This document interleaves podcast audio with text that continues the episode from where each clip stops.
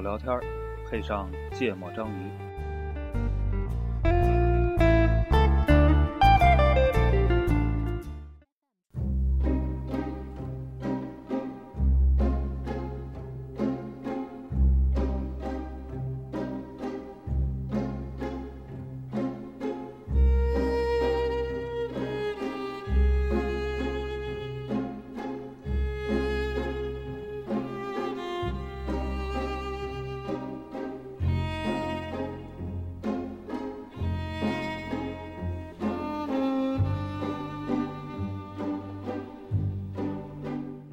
大家好，欢迎收听《芥末章鱼》，我是顾哥。一泽，那那呃，经过我的不懈努力，哎，终于确定这期聊什么？大概是录什么了。对，然后太不容易我先开个头儿哈，那个四月一号《新周刊》第五百三十六期，呃，选了一个题目，呃，跟我们今天想聊的事儿比较相关。但是我不知道顾主播怎么想起来这个事儿的哈，嗯好像不是为不是因为这个是吧？不是就顾主播说完，要聊一期跟审美相关的，然后我正好想起来《新周刊》发这个东西，呃，题目叫做“低美感社会”，然后有一个副标题叫做“我们时代的审美匮乏症嗯”。然后呢，我觉得这个封皮儿设计的特别牛逼啊，嗯特别熟悉。然后那个里边儿提出了，我觉得两个，呃，啊，首先先引引用了两段话啊，一个呢来自我们著名的画家这个吴冠中先生，啊，话是这么说的：说今天中国的文盲不多了，啊但美盲很多，然后识字的非文盲，倒往往有不少不分美丑的美盲。嗯这是吴冠中先生说的。然后另外引用了一段呢，呃，来自作家和画家木心先生，嗯呃，说这个没有审美力是绝症，啊、知识也解救不了。嗯然后呢，提出了两个这个，先总结了一个现象哈。嗯首先呢，他提出一概念，说这是一个低美感社会，就我们生活的社会。嗯然后呢，说许多中国人患上了一个叫做他定义为审美匮乏症的这么一个东西，然后呢，抽象了这么十大病症的表现。呃丑形象，哎，土味家居，嗯奇葩建筑，嗯非人街道，塑料设计，网红脸，伪古风，广告有毒，抖式快感，文化雾霾，什么叫非人街道？就是不是给人用的街道吧？我我是这么理解的啊，对，或者不不不适宜人就用的没有考街道嗯虑人的需求的街道。啊对，北然后京呢挺多这样的街道的。对，然后呢，又进而提出了一个比较深一层的追问吧，嗯说这个审美烂到底是怪掌握审美话语权的掌握审美话语权的人人，还是怪这个被动被动审审美美的的人，人就是吧就是怪创作者还是怪审受美众者，对是吧？嗯这是个提了一个问题，嗯然后呢，呃，后面就开始拔高嘛，就说人们一定是需要审美的，只有拥有审美力的人才能活出人的样子。对，真然后正品是这样，尝到他人生他中最他甜提的出那一种个观点，说这个，这是他的观点哈。嗯他说，在审美这件事上，中国最大的目前最大的问题是没有人真正为美负责。嗯他说，从城市、学校、公司到家庭，人民需要恶补美的嗯教育，嗯然后人民需要首首席席审审美美观观，所以我我是能理解说，从他后边这个观点，他其实觉得可能为这个所谓低美感社会需要负责的是这个所谓的话语权的呃掌掌握握者，者对是吧？嗯，，好，我们开头开完了，我们可以开始今天的这个内容啊，嗯，我们是批判这个文章还是讨论美？讨论美啊，讨讨论论美美，讨论美是吧？嗯讨论审美是吧？就是我我想抛出第一个问题你，说，就你刚才问了一个问题，就是这个美是美美有没有对错，对，对吧？但就是我想我想先问什么呢？就你们承不承认，就是不同的国家，比如东方跟西方，对于美的理解是不一样的。承认啊。我不，对于美的理解这我不承认，但表现形式是不一样的，这我承认。就是这前两天老季还给我说了一个理论，我觉得还蛮叫做通感还是叫什么嗯的东西，嗯就是大概是讲这么个，就我我我我我我我的我的核心的我我是我先说我的答案啊，我的答案是我抱有疑问，嗯就是其实我一直在思考的问题就是，人类有没有存在一种东西，嗯所有人看到都会觉得，哎，这个东西是美的，或者我们嗯降低要求，所有人看到这个东西都觉得这个东西不丑。嗯我我觉得就我的疑问就在这个地方，就是因为肯定会有一些东西，有的人我觉得美存在的不，我觉得存在这种绝对的东西的。就我觉得就是我的疑问是来自这个，就是一定会有一些东西，这个是我们亲身体会过，有的人觉得好看，有的人觉得丑，嗯但存不存在一个东西是所有人都觉得好看？我觉得是存在的。啊，就咱从通感的理论来说，它就是存在，就是好听的歌，所以好听的歌就所有人听到那个好听的歌，或者听到那个歌都会想象出那样的画面，他们称之为通感。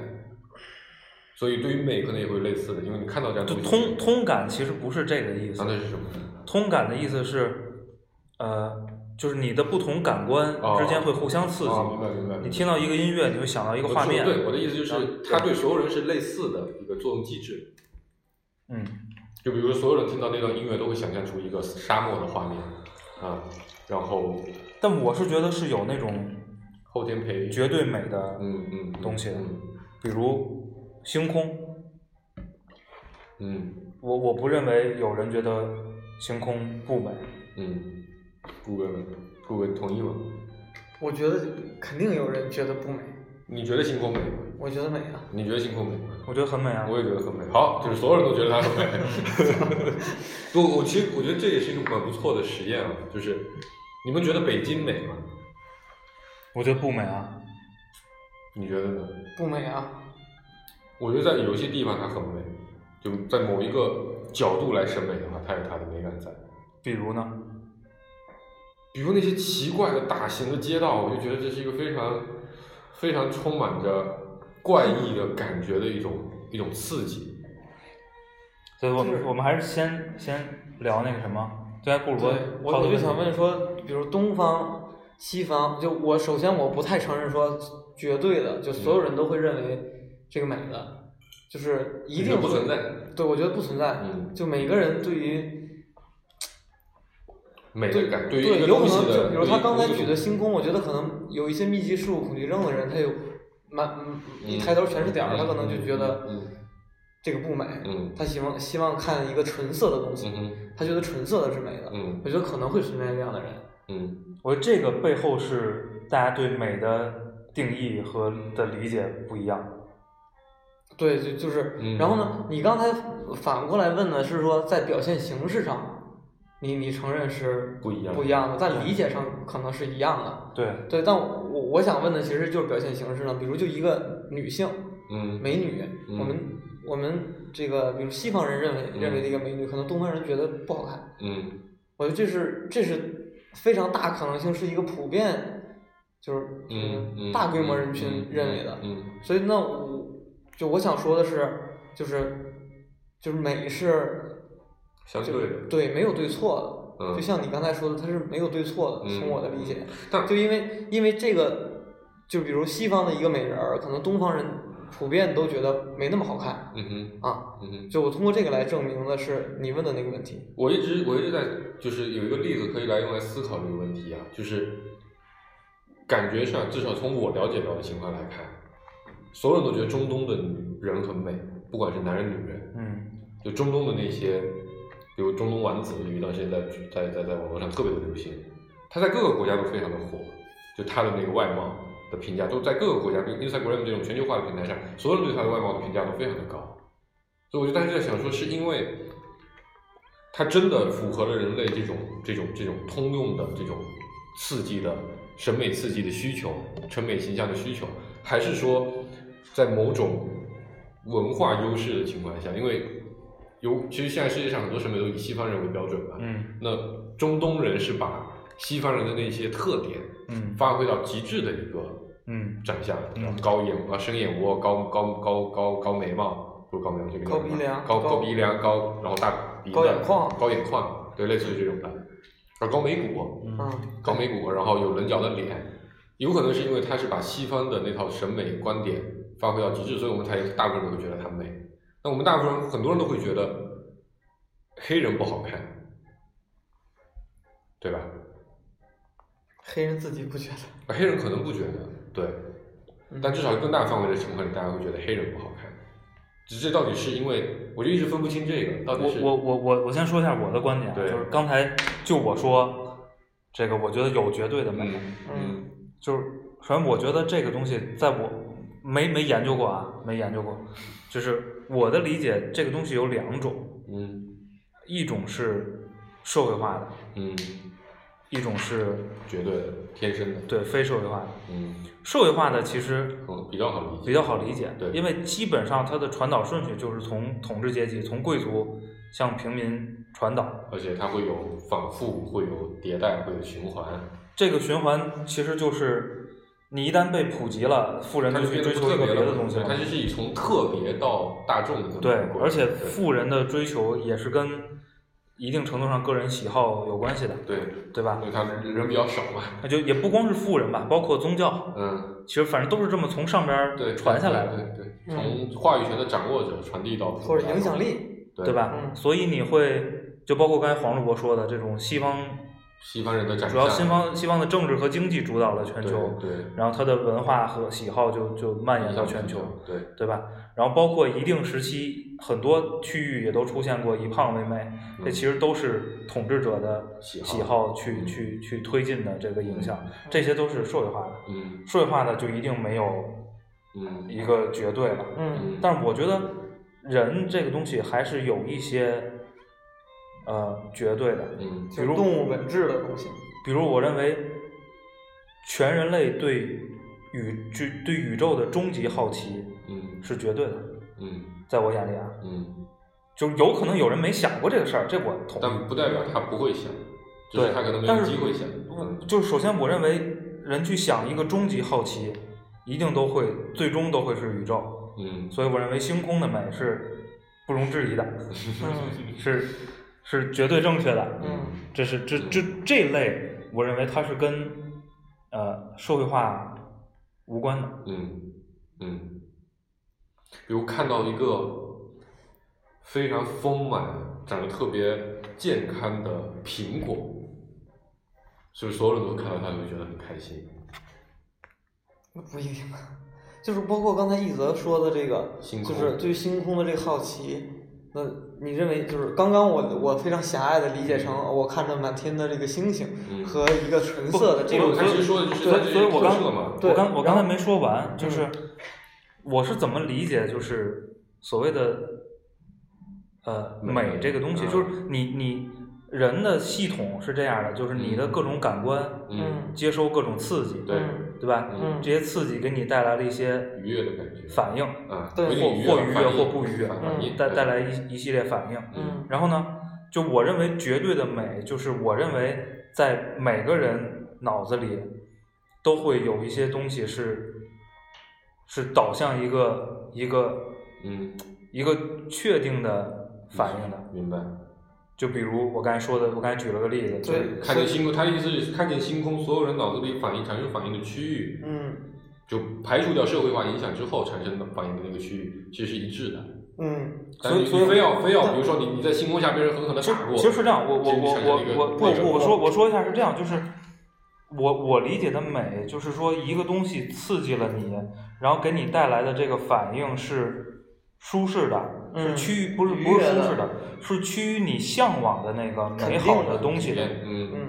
那么这个东西对你来说就是是美美的的。嗯然后由于不同的人向往的美好的东西不一样，嗯所以会体现出审美的差别。差别，对但我相信有一些东西是大家共同认为美好的，比如星空，对，比如嗯对于就宇是宙的终极我好觉得奇可有有那么一部分人对于宇宙是充满着恐惧的，嗯他哼，可能就看到星空，他他得到的不是一个愉悦的体验，嗯他他突然间就觉得了说外面有很很强大的威胁，有三体在，嗯，对吧？不有《三体》这个，就我觉得这些东西肯定会受到你一定社会生活的影响，就你会在你这个基础体验之上，再叠加出一些感受。就像我刚才说，看到苹果，我们可能我我好奇是这个地方，假设一个小孩子，嗯或者说一堆小孩子，他们没有受过太多的社会训练的情况下，嗯他们看到的苹果是否是一样的反应？就这是我好奇的地方，因为就像你刚才说，就有的人被人强塞了很多的苹果之后，他对苹果就产生很反感，对，这是一个社会后天他习得的这么一个。我我觉得应该做这样一个实验，就是一堆苹果摆在那儿，有特别丰满的，也有那种烂掉的，也有那种蔫了吧唧的，对没有没有有有很多那个风伤的，嗯摆在一起，嗯，是不是所有的小朋友都会去选那个丰满的那个？从我现在观察的自己的小孩的角度来看，是有这个倾向的。就吃花生特别典型的，他就喜欢挑饱满的，个儿最大的、最饱满的那个花生。那花生地上你会发现有一些蔫儿的，有一些带黑点的，他就不喜欢，就不会去挑。就从很小的时候开始就是这样。所以我觉得在小孩的就，因为我我们其实论证的是美的，就是最本源的那个点的话，我觉得其实我觉得应该是可以，就从这个角度来看，我理解是存在着一个绝对的美。当然，就像你说，有的人会对宇宙产生很恐惧的感觉，但我觉得这个是他后天习习得的，就是因为他在把某一些让他恐惧的事情跟星空联系起来，嗯比如《三体》，嗯对吧？嗯，所以他才会对它产生恐惧，这就变成一个复复杂复杂反应了，而不是一个单纯的嗯一个。，我觉得你举这个例子，子比一泽举的星空要更苹果的例子苹比果例子星空更好一些，是不吧？是，我觉得这个是一样的，就是你相不相信人类有共同的终极向往，嗯，这个这个讲的好他妈屌啊！是不是？啊嗯是，我是相信的，我觉得人类终极向往就是吃啊，这这也包含啊，嗯嗯，对吧？嗯，也包含。所以我觉得星空就是可能大家没办法很好的感同身受，当你看到一个美食你就想吃的时候，我觉得这是人类最最最本源的冲动。嗯，它可能比性冲动还要优先，因为你人类第一个出来第一个声音就是我饿，因为因为很多就是很多这种所谓的这个共同的终极向往，嗯呃，也有很多是来自生理层面的，嗯就像人类很多喜欢的小动物，嗯就比如很多人喜欢猫狗猫狗但我却讨厌蝙蝠或者呃什么小仓鼠，就嗯反正嗯毛茸茸的那些类似这种招人喜欢的东西，就据研究说啊，本质上都是因为这些东西像小孩儿，嗯就像人类的婴儿，嗯头大，嗯然后呢个头不是特别大，不会产然后生威胁，大眼睛，然后呢这个软软的，嗯就是这些特性在激发你这个，就保护是你就是那嗯我我理解这背后其实就是繁衍是个终极向往嘛，嗯嗯嗯嗯对，因为我这这还蛮有意思的，因为我今天在看了，就网络上有一个东西，就是养一个叫做巨型贵宾，不知道你们看到没？就其实长得跟泰迪贵宾犬一样，嗯有点像泰迪啊，我也分不清这些狗，嗯就卷毛的那种狗，嗯但它很巨型，嗯嗯，多巨型的就站起来差不多有一米八到两米那么高高我我我小区就有一个，啊、就我看到那个狗的时候，我就觉得我操，太他妈吓人就了。长得像个小马一样，对，但你看到小泰迪的就小贵宾的时候，你就觉得哎很可爱啊。就因为据说人类喜欢的 太大了的话，就对你有威胁嘛。嗯喜欢的那些动物，包括大熊猫，嗯为什么如此招人喜爱？嗯，就因为它跟人的小孩小婴儿特别像，啊，他们呆呆萌萌的，圆圆的大头，走路很慢啊做事情很啊很傻胖乎乎的软软的嗯啊，我这么快就被说服了，不对，现在叫说服，啊。嗯，说服是没有没有，我查了，就自古以来就叫说服，啊，是吗？因为词海里面没有“说”后面没有“说服”这么一个词。我前两天刚查，我也觉得一直念“说服”。一直念说服，对，是的，这我是知道的。嗯，哦，并不是最近刚改过来的。好吧，但最近确实改了一批词我儿，知是吧道，？知道这个咱们改上次改一批词儿的时候没有改这个词没是吧改这？个，哦没，改这个。我也本来我也骂了一个，你知道吧？我说这他妈多没美感啊！然后一查发现自己错了我们要不听首歌啊？啊。这是 Queen 最近大特别热，火的，对。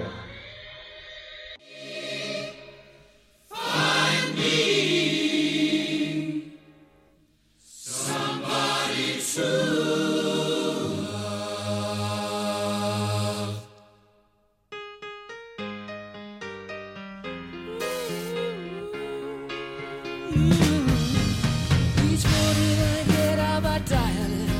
Can barely stand on my feet. Take a look Take at yourself. In the mirror,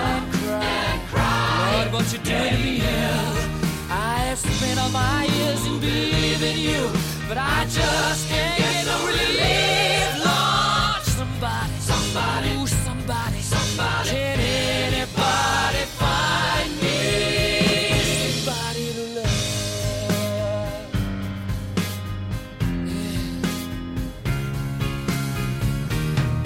I work.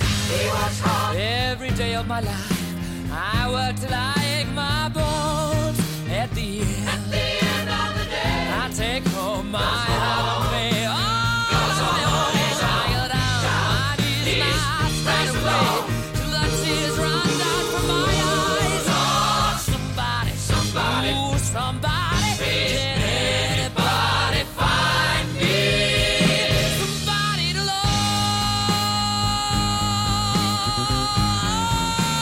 love? He walks every day. Every day. I tried, I tried, I tried. But everybody wants to put me down. They say I'm gone crazy. They say I got a lot of water in my brain. Oh, I got no common sense. I got nobody left to believe.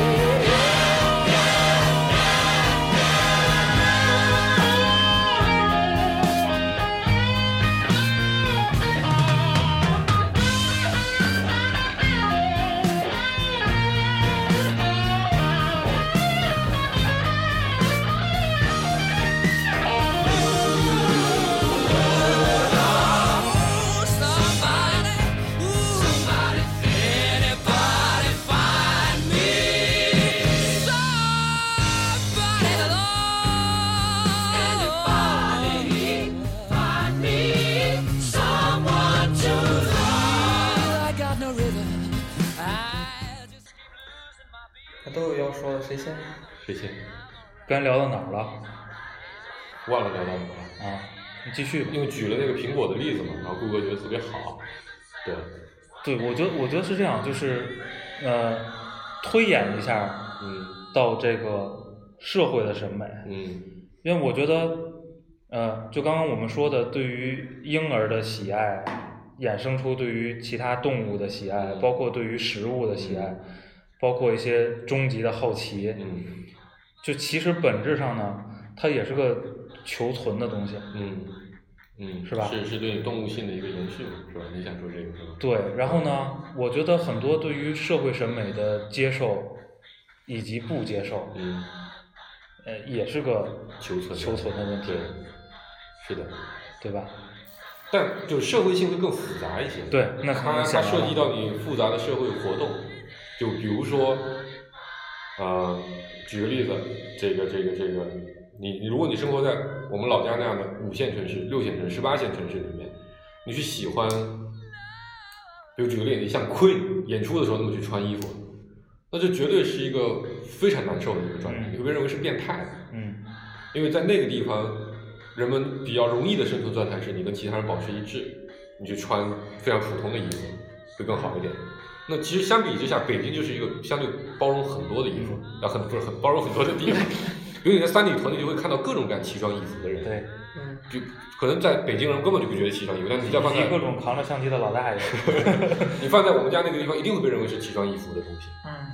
但这个时候，你的审美就会接受环境的这个调节。嗯在北京这样的地方，你特立独行可能才叫美；嗯在我们老家那样的地方，你可能整齐划一才叫美。嗯，你的特立独行就是一个非常丑陋的存在。嗯，男生化妆就是一个跟别人不一样，那个就是很丑的存在。嗯，啊所以我觉得后后续社会它其实会有这样就会产生了各种各样的地方完全不一样的差异。北京为什么包容性好？外地人多呀，嗯，骂不过来了，对吧？ 我觉得说白了就是就是就是这么不个原因。是说的就是社会性，就是因为后天的影响嗯而造成的审美差异。我觉得这个咱们都是认同的，就到个肯定体会有嗯到个体一定是不一样的。而且巨大，对对的对的，然后呢，我觉得刚才咱其实一直在讨论的是这个天生的，对，就是自然的这对个对这个对审美嗯是不是一致的？嗯就是这里这里边我是这个有有疑问的，就包括刚才那个苹果，就嗯之所以小孩子愿意去选择那个饱满的苹果，是不是在他之前吃过吃过那个饱满的苹果，它更好吃嗯哼啊？然后或者他水分更足，嗯，所以他会觉得，哎，我我继续去选择那个相对好的、对我更有利的那个，嗯嗯就天生的这个选择嗯对自己有利的这一部分。嗯，有可能，有可能，对，然后呢，就是如果做一个实验，就是这个孩子从来没见过苹果，你给他摆一排，那对他有可能他他之前接触过类似其他的水果，他也可能会去选择呃类似的饱满的。也对，是一个如果他经所验有的东西都没有看过，那这个我就觉得这个东西是应该是从他天生基因遗传下来的。嗯哼那这就来来来了一个概念，就是说，假设我们都是就是从一男一女亚当夏娃嗯，最终繁衍到现在这样的人类的一个从规共同的模，啊基因开始吧。对嗯，如果他们两个的审美，操，如果造物主把他们俩造的是一样的，对吧？就是他们俩审美是一致的他，们俩不一样才能繁衍嘛。嗯，你接着说啊。就审美是一致的，嗯嗯就对美的理解、理解和认认识，所有的都是一致的。那他们的下一代可能也是一致的，在基因里，但是，但是他的下一代在经历了不同或者几代之后，经历了不同的这个嗯，环境也好生存环境、经历也好，嗯那可能繁衍到人类现在这样的一个阶段，那因为基因所保留的那个对于美的认识，是不是会有变化？就哪就比如说对一个苹果，可能不是我我我觉得这个事儿这个事儿不复杂，嗯就是因为你会有一代一代的繁衍，嗯就是有的大象喜欢吃嫩绿的草，嗯有的大象喜欢吃枯黄的草，然后喜欢吃枯黄的就灭绝了，喜欢吃嫩嫩绿的就活下来了，然后他们基因里就记住我要出去吃嫩绿的草，嫩绿的草是美的，就是这样的，就喜一一定有喜欢别的的物种， 但只不过他们没活下来，所以你就是还是回到刚才那个，就这肯定都是求存的，嗯，就它会因为环境导致它只这些东西被，就是换句话说，我们所以我觉得刚才那个实验，我倾向于认为。他就是会去选那个苹果，因为去吃蔫儿苹果的都灭绝了。对不一定灭绝呀，对吗？现在是不会灭灭绝，在早期是肯定会灭绝，不，对吧？你你你你有五个孩子，然后对吗？其中有三个孩子去吃那个饱满的鲜的苹果，嗯有两个孩子去吃那个干干的蔫儿的苹果，嗯然后那三个孩子长得长得健胖胖的康，嗯对吧有？有获得了流量交配权，嗯对然后繁衍了后代。那两个孩子长不壮，对吧？被打死没有了，没有没有没有异性跟他交配，跑步跑太慢，被老虎追的时候对，被吃或了者或者就没生存下来，就就就就这么一代一代下来的嘛。所以就是就是嗯，我我刚才其实，在第一趴的时候我就想就大概聊这个事情，就是美其实是一个复杂概念，就它包含了大量的情感在里面，嗯所以我觉得它不是一个通识的，就是通用的，就类似于我觉得人类其实最基础的情感其实只有那么几类，啊开心、难过。可能愤怒其实都是包含在按心理学里面分类，其实愤怒和难过会划在一类里，恐惧啊，恐惧会被和和和和愤怒会划到恐惧那一类里面。还有什么？其实你找不到其他太多的情感了。嗯，那其实各种各样的你的复杂情绪，比如你羞愧，应该说我觉得美，就比如你说羞愧吧，嗯骄傲，其实本质上是这几个情绪的一个组合。对，我觉得美其实也是这几个情绪的一个组合，就可能不光是情绪，可能身体其他的一些东西，就是你一看到一个丰满饱满的苹果，基因就让你分泌出了更多的唾液，同时分泌出了更多的一些其他激素，让你大脑兴奋，因为你准备要去摘这个苹果，你需要调动身体的能量，这时候你会产生一种兴奋感、愉悦感。嗯然后这个时候，因为我们很难去去把这么复杂的一个系统活动给它很好的挨个描述出来，于是我们只能给它统称一个概念，就是我们觉得这个东西很美，所以我产生了一个非常奇怪的感受。这个奇怪的感受可能有点像开心，开心可能占主要成分，但比如我觉得在审美星空的时候，我们产生肯定不是开心，而是一种非常复杂的情绪，既包含着恐惧，也包含着向往，向往可能也不是一个那个东西。就是我觉得，就我觉得美是一个复杂情绪，我刚才其实想说的是这个，所以它肯定是有很多基因共同来决定的。就是就是那个另外一个复杂的方面哈，嗯就是因为我们接受的各种信息和刺激本身嗯也足够复杂。，对，是的，就如果你把所有东西都简单到一个好看的苹果和一个蔫儿苹果，我觉得好多问题反倒简单了。，对，嗯啊对吧？复杂在你面对一篇散文，你面面对一篇首律诗，诗，你面对一个梵高的画，对你面对一个作品，嗯，嗯是吧？不管什么形式的作品，嗯你面对一个新产品那就 APP，那就太复杂了。嗯，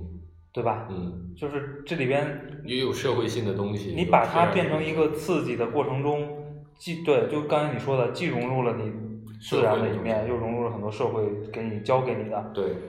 这东西就变得非常复杂，几乎没有办法界拆定解。，对对对啊对，然后就是我还有一个什么观点呢？就是，嗯，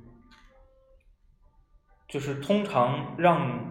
我觉得啊，如果一个东西给我带来了刺激，嗯然后让我产生了反应，嗯，然后这个反应如果跟我向往的美好的东西是一致一致的或者趋近的，的，嗯，那我肯定觉得这个东西好，很，棒。嗯，嗯然后呢，让我觉得特别难受，特别美的嗯东西嗯，是非常棒，什么？这是非常棒。就是一个特别大的刺激。嗯就是其实我觉得对星空的，就你刚才说面对星空的复杂，我觉得那就是一个高度的刺激，就是对让是你的让你是的的大脑极其活跃，嗯，想到无数的脑子里不停的放烟花， 对，然后所有能达到这种状态的东西，在我眼里就是那个特别特别值得追求的。美，，对，嗯就我记得前两天在那个二楼社区上，我还嗯发了个帖子，嗯就是你知道有真的有些有些天才运动员在足球场上会做出一些啊极其不可思议的对天才对对的操作，对那一瞬间给你巨大的刺激，让你觉得这个东西，我靠，真的你那个时候就会，我操，太牛逼了！牛逼只怪当年文文学好，一句我操走天下，就对这种过程，就就就是刚才放歌的时候跟黄世博聊那个话题嘛，就是我们描述这个东西的能力太差了，但是你是能感觉到的，就是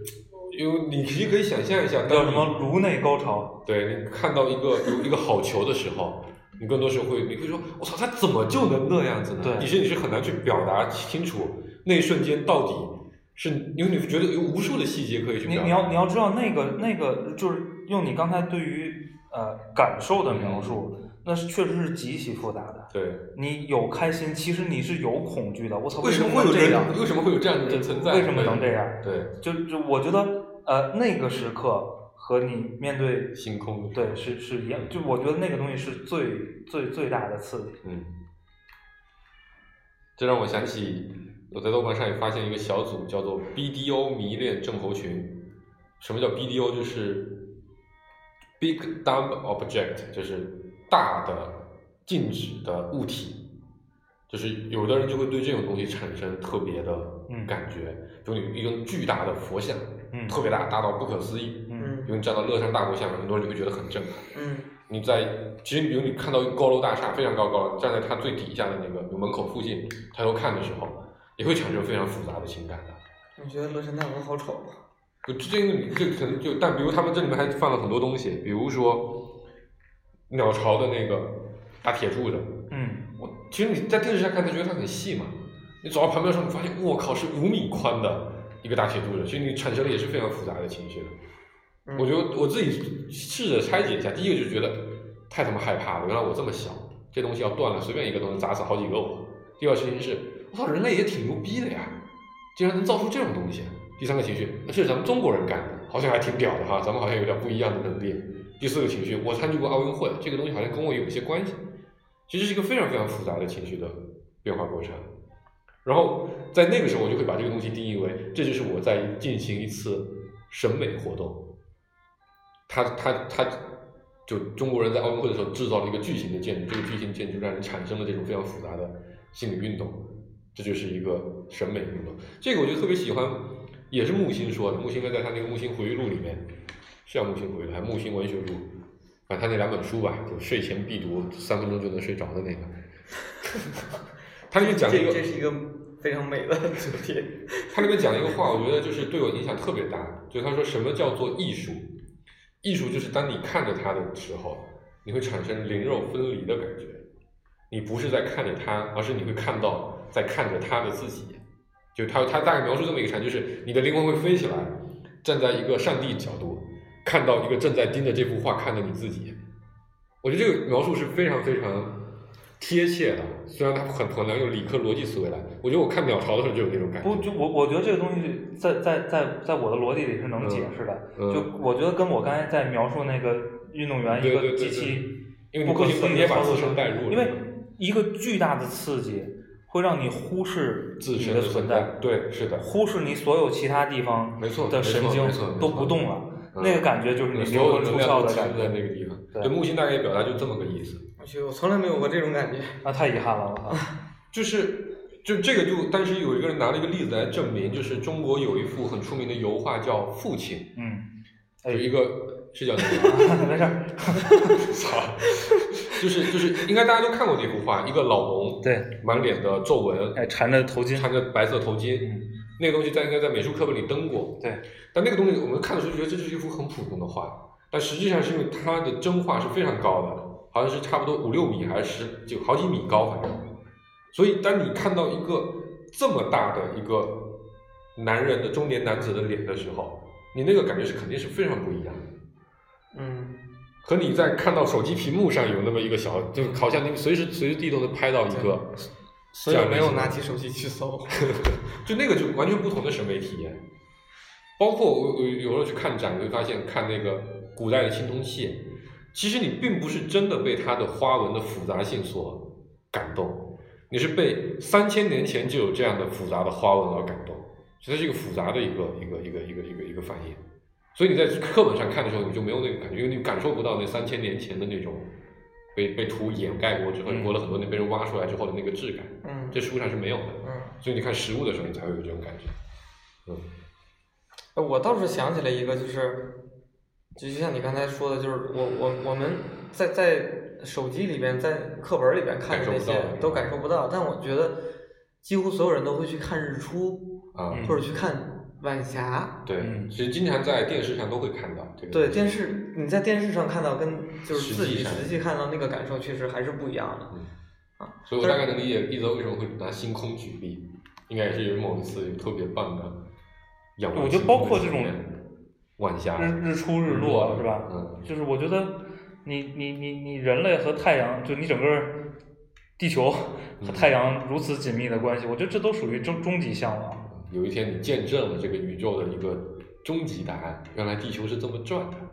不，我觉得只是为了看那个晚霞比较绚烂。其实有的时候我会理解这个事情，我会更粗暴的理解它，就因为它少。呃，你很少见。比如举个例子，今天北京的天气非常的好，不，那现在给你摆一个骷髅不，骨，其实是这样的，我我觉得我觉得这个问题是这样的，就是你人一定会，就你的大脑啊一，定会对罕见的会适应一些刺激，对对对，会对罕见的刺激反应更大。对吧？嗯所以比如日常的球员的操作，啊你就觉得嗯，没什么。见过了，见过了。对嗯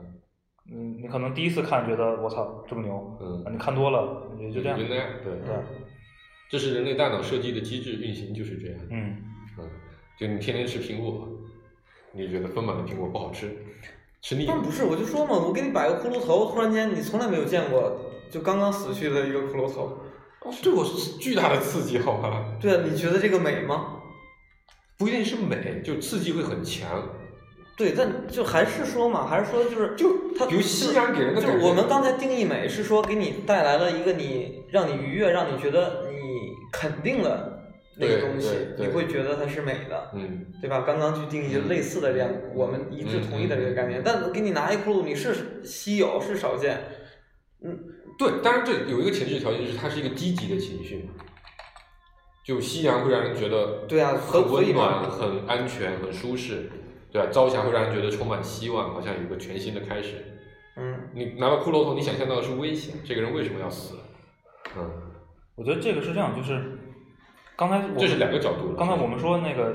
两个维度，可能大家有，但是我相信，呃嗯，但是可能大家有一些终极向往，对吧？嗯然后每个个体肯定有自己的特殊的一些向往，对吧？嗯你你肯定有一些个体，如果非常的，我我的终极向往是死亡，嗯，我可能觉得这种就对啊，那些很美那些早期的哥特呀，还是那些啊艺术审美艺术，不就喜欢这些吗？就就就那些非常非常非常黑暗的东西。嗯，对，然后我我我觉得我们就是，呃，这些问题呢不太容易解嗯， 日常的问题，嗯，对吧？比如刚刚那十大病征，嗯啊，对吧？对其实其实你很难到达这个程度嘛。我觉得这十大病症就是一个人类审美倾向的一个表现。为什么？因为他一定要凑十个，不是九个，不是八，就这就是很正常的一个东西。你写一个东西，你会写一个、两个、三个、四个，你不会写七个左右，就很少。会相对来，当然你你非说这个东西就只有七个，嗯你没办法，你肯定会七八个，你就想说能不能凑十个。嗯，嗯，嗯，那么听首歌回来看看能不能聊点儿那个现实日常生活中的就问我也是题。审想看这美，个关于审美，就你刚才说了一个词儿叫审美力，我在聊之前我说叫我没说啊，呃，是是是你那文个章里说文的章里说啊的，我我我说的是美商，嗯，好美国的商学院。 ，Still Heart。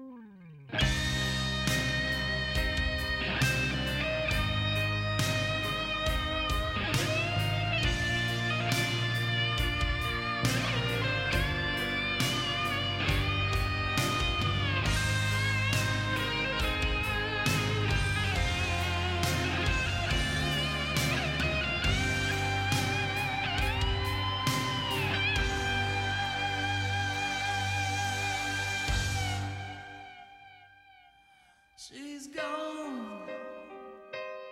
out of my life.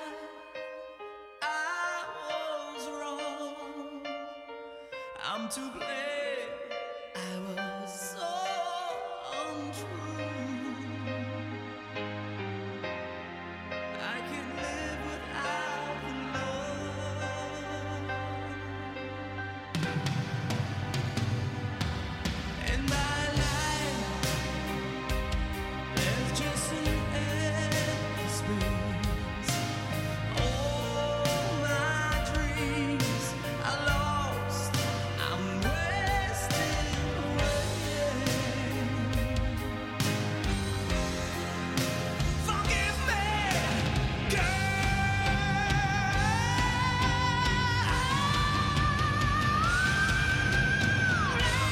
girl. Won't you save me? My heart belongs to you,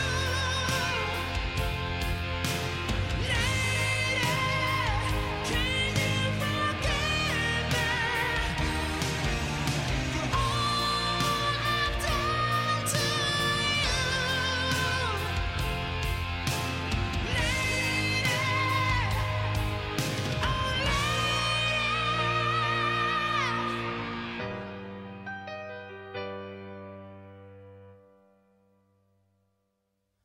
She's gone. 嗯，我们跟那个还是不太好聊那个日常生活中的啊，因为就刚才说的那个原因，就是你日常生活中的每一个判断，它非常复杂掺杂的因素都太多了，嗯，对吧？嗯，这就是就是嗯美在里边儿到底占一个什么权重？嗯，而且我最近的一个感受啊，我觉得就审美这个东西啊，我忘了在哪看了，还是我自己的一个想法，好像是有个什么文章写，就是说审美这个东西它是一个线性发展的过程，对，在在个人身上，就是你必须要就你必须要经历过某一个阶段，你觉得那个 A 东西很美，嗯，你才能进而去欣赏 B 东西对很美，对，你才能进而去欣赏 C 东西很美，嗯，然后反过来你可能就会觉得 A 其实不那么美。嗯，就是举个例子，比如说你听音乐，就你早期的时候，大部分人在没有经过太多的音乐训练的时候，嗯或者听音乐训练的时候，他就会觉得，就那些朗朗上口的流流行行音音乐乐的东西很好听，就像咱们年轻的时候，大家都很多人都会去喜欢这个这个这个这个。流行音就乐。周杰伦不太好吧，反正那个时候有很多流行歌手，嗯孙燕姿啊，什么梁静茹啊，巴拉巴拉。嗯啊，但是我其实我到现在我的感觉是，我现在再去听那些歌，我就会觉得很难受。嗯我一直在回忆是不是我自己爱装逼了。嗯我后来不就发发现可能不是，因为我在那个年纪，我去听，比如听我们现在常听的这些啊、摇滚老炮也好，或者说古典音乐也好，我都还觉得蛮难受的。嗯嗯但当我经历了，比如说流行音乐的那个阶段，我可能再去看听一些相对老一点的，发现哎，比如去听早期张国荣八九十年代那些明星的那些音乐，我发现哦我跟他们还是有不一样的。嗯它有一些长久的价值、长久的美感在里面。然后我就你会进而去找，那在类似于这样的风格风格方面，它最极致的美感到底会表达成什么样？你可能就会找到历史上最经典的那些作品。但你一开始你是很难去理解理解那个最经典的作品的。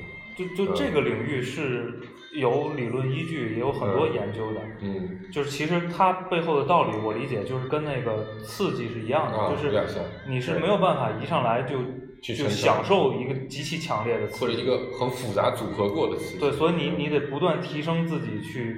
享受一个更大刺激的能力。嗯就有过一个实验，就是你给很小的小朋友喝可乐，嗯，他是不喜欢的，对，因为那个味道道对他太复杂了，太刺激了，他没有办法去他就喜欢甜，品味那个味道。你给他一个甜水儿、糖水儿，嗯他是更喜欢的。蜂蜜，然后直到他尝过了更多的东西，他能理解复杂的味道了。然后你嗯当当到底后边儿，比如他他可能又不喜欢这个了，他该喜欢 whisky 了，就是 他觉得那个那个东西又不够复杂了。就咱们现在喜有一段时间特别喜欢 whisky，或者说咱们喜欢包括精酿，嗯本质上就是因为它很复杂，嗯，它比我们过去喝的拉格啤酒，比我们过去喝的这些甜水饮料都复，包括很多人喜欢茶，对都是因为它的味道会很复杂，嗯它是有层次的。很多东西，包括白酒，包括白酒后来到现在，我特别喜欢喝调酒，我就觉得可能雪纯茄饮纯饮都对不吧最早够大家就复喜杂欢了抽烟就嗯好了，后来喜欢抽复杂就那种烟，后来现在到后来都会去抽雪茄，就因为雪茄的味道就很复杂，嗯，对，而且不常见。对，所以现在抽带水果味儿的电子烟而，且而且你能你能你能，关键你能感受它的，就拿雪茄跟普通的香烟，你能感受它东西也变多了，对吧？，是的都有东西留在你的舌头上，留在你的嘴唇唇上牙齿缝留在上空气里，对就是它会更复杂。对，嗯所以后来大家最开始年轻人都戴电子表，嗯，后来就戴石英表，嗯再后来戴机械表，机械表，嗯，再后来就戴珠宝表。对我其实我小时候觉得，操那些镶镶着钻的那个手表啊，嗯实在是太他妈的丑了，嗯就不可理，怎么会有人戴那种东西？是绝对是全世界最丑的存在。嗯，嗯现在我也觉得珠宝表还是很丑，但我现在会觉得机械表的确有它美的地方嗯在，说不定再过十年就会觉得，怎么会有人戴机械表这么无聊的东西，嗯对吧？这不镶两块钻都体现不出这个高级感。那我刚刚其实是想聊这个，就是我之所以想着这个问题，是因为孩子教育、嗯智商、情商，嗯我觉得审美也是需要教育的。嗯但我在自我怀疑，就审美这个东西是不是能教育的？如果能的话，是怎么去教育它？嗯我觉得是我刚才一泽主播在间隙的时候就说了这个事情，我还蛮同意的。就你给他看好的东西，就什么是好的东西？怎么去定义这个好的东西？嗯我认为经过时间洗礼，还是好的就是 好的。我现在标准更简单，我觉得好的就是好的，但是我相信可能自己的品味。就是呃，比如说那，比如都是年轻的一代，嗯他们可能现在接触到的，就像你刚才说的，都是流行的东西。小猪佩奇， 对，就是年轻的一代 这么酷 是太 年轻吧？了。然后，然后我们从小去教，就我去从小教育自己的孩子，欣赏的都是那个经过时间验证的，可能五六十年代嗯，啊，然后你要已经出个唐老鸭，对对对， 就就积沉淀了很很久很久，大家都公认的说经典。嗯那可能他跟他跟这个他的同龄人，他在对他对在对美的这个认认识上就不一致了。嗯那从社会的美的这个角度，社会性质的角度，那他是不是就不应该那么去教育他的审美能力？那看他生活在什么环境了，以及你未来期望他是一个什么样的状态。就是因因为这个是就是就审美就是你你能理解顾哥的担心担忧点吗？，能能就是他担心他跟社会格格不不入对啊入，对，就啊如果按照你们说的这个方式，他就他就是格格不入了。啊所以他你要给他创造一个能容容容纳所有人都不一样的环境嘛。我的理解是这样，但比较理想化了。就是我因为我因为我没有想到用沉沉沉淀下来这个好的东西来去做标准，嗯所以你们这么去回答我这个问题，我就会有这样的疑问。嗯，那造成了跟他的同龄人不一致的这个美的认认知，就首先还是美，还还是是首先啊，就是你嗯你你要先做一个判断，嗯就是跟大多数人一样，啊这事儿重要。对你来说到底有多重要，或者对吧？这这是一个背后的问题，嗯对吗？如果你认为它很重要，那是一个选择；如果你认为它，但是咱在之前那两趴聊的时候，其实是在说，我那些东西你不需要教育，不是嗯人类有终极想象和你嗯跟大多数人一样，这是嗯两码完事全儿的两码事儿，是是是，对？吧？是，我们信息聊的是他社会化习得然后的那些，事所以我情我我我是这么建议的，就是嗯第一，啊，你要判断这个事儿，嗯就在我眼里，我觉得不要那样，嗯不太重要是吧？对，嗯，甚至我都觉得不要那样，不要拿样，就不要跟其他人一样，我觉得不一样更好。对呀、啊嗯然后这是第一点，第二点呢，就是呃，所谓的在一些方面格格不入和能不能融入这个社会，我觉得这也不是一个绝对的，你一个人能力肯定是综合的，综合对吧？嗯但我是我觉得我必须要跟一些听朋克的人做同事啊，我我我我，你肯定得有办法处理这个问题，对吗？嗯你不能因为我觉得对吧？我觉得我听的更高级，我就没有办法跟你一我块的儿经生验存。，我的经验，嗯我我觉得我在我的小县城，我当时的不敢说审美吧，我的喜好其实是很超前的。我之前也介绍过，我是全校第一个给大家介绍周杰对呀伦的你，对啊呀、那你就是那个时候接触流行的嘛，你是在跟着，但我比他们接触的都会再往前一点。就这个并不一定是美的嘛，对吗？就我这么举例子，比如说这个今年流行的服装的款式和颜色，嗯，可能是去年的巴黎时装周嗯里边某几个大师是嗯嗯嗯嗯主设计出推来的的东西，对他他们设计出来的，嗯，所以全球可能在在第第二二年个都流流行行这这个个东东西西，，对，它是被别人引导过的，在当年那个时候流行的一个东西。嗯。那你可能你是超前的，你就是 get 到了那个时在间节经点典的的一巴黎时个，装周的那个人，对吧？对，就你 get 到的是当年流行的那个，还是今年流行的时经装典周就五零年的时装周有没有？我觉得还蛮有意思的。我不知道为什么我自己会是这样，哎我觉得我不个人是不是这样的，顾哥，嗯不是那个五零年的时装周啊，而是从五零年到今天，总你结它出来一定的有一些不不变变的的东西，嗯因素，嗯，对，是的，对吗？其实你应该追求的是那些啊。就我就说五零年那是被大家最最认可的经典，不所是以可能不不是是这这样样的，的不是这样不会有这样的我说的被被时间验证过的是，一百年流传下来，这个东西仍然是不变的那个不变部的分，那些因素，嗯，而不是说一百年前那个东西是最好的。嗯，这个需要需要消化一其实下。其实这个事情，我觉得到这个层面的话，这个概念它就不会停留在非常表层的这个东西如何表现上，它一定会停留在某种某种理念上面，就是不，那你刚才说的这个问题，就是说你你是你们那个县城里边最最早接触流行各文种化流的行文化，各种流行文化对。的，对但那个你觉得就是就是审美吗？不不不，我没有说它是审美，我想说的事情是我跟他们其实不太一样。嗯我还没说完呢，我跟他们其实不太一样。这个事情不仅没有让我，就不是让我不格不格格不入，嗯而是反而给我带来了很多优势。所有人都要追随着我，但我我就我我这其实就跟我跟那个审美没关系啊。我能理解你的，在说什对么对，但对是就它有一个前提条件，嗯，就这还是基本是在大流众流行文化的这个对范畴是里面，的，是的，对吧？呃，其实有一段时间，比如我听歌就就因为我很快就跳过了流行的那个阶段，然后开始听大量的，就现在看起来都很普通了，但那个时候我觉得还是蛮特别，什么涅槃啊，嗯然后平克·弗洛伊德，在当时都很实验性的东西，对他们来说完全接受不了，嗯但所有人都觉得我很酷，嗯哼所以我还是获得在这个世界上获得了一些好处的，反而不不见得会带来坏处。我的意思是，嗯嗯， 对，我想说就是，呃，呃，你去追求一些永恒的、经典的或者呃不变的，所谓高规格的美，跟你真的特别极端跟这个社会格格不入，我认为它不能没划有等关号系，的，对，嗯没有什么关系。因为你能不能融入这个社会，肯定是个极其综合的原因。然后我另外想说的是，如果你因为追求那些真的变得极端格格不入了，那恭喜你，你有可能成为一个伟大的艺术家。对你可能是下一个 Freddie Mercury。难题是我 好像对那些经典的东西、经典的东西都没有什么感觉，所以其实是这样，就是因为刚才顾主播谈这个话题，谈的是孩子教育的问题。就嗯是其实这个过程中，你肯定也得不断训练自己。自己也得训练，对是的，是的，就是其实刚才其实前面也谈到了一个每个训练跟手段相关的，对，就是你还是要多去看，对你自己要多进行呃，审美训练。原则就是多去看现场。